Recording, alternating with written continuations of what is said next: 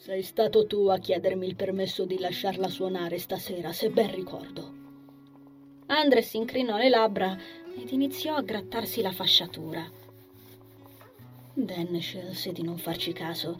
Carmen sentì lo stomaco ribaltarsi. L'uomo si avvicinò ad un palmo dal naso del figlio. La caffettiera sibilava. Lui ne sostenne lo sguardo. E con questo? Quindi è per quella ragazza che sei distratto ed inciampi in mezzo alla sala facendo un bagno sulle portate? Lo sfidò l'uomo, a pugni stretti, stupendo perfino se stesso. Per questo sei interessato ad arrivare in orario solo per vedere lei, dico giusto? Oppure di vi vedrete tra poco ed hai paura che ti distragga al punto di fare tardi? La donna spalancò la bocca. La caffettiera prese a brontolare. Dennis sentì un afflusso di sangue corrergli alla testa, incredulo davanti a tanta schiettezza. Prima che potesse rispondere, l'uomo seguitò.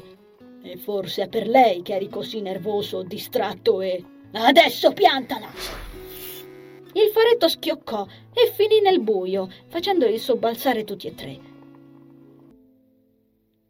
Carmen gettò un'occhiata alla cicatrice, alla benda sulla penisola ed ai faretti fulminati.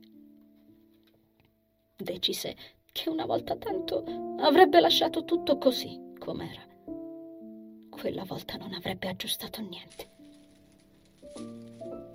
Lo lasciò solo in cucina, senza una parola.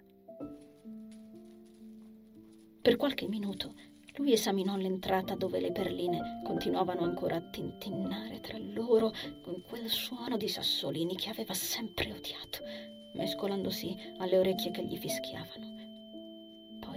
Sentì le gambe cedere.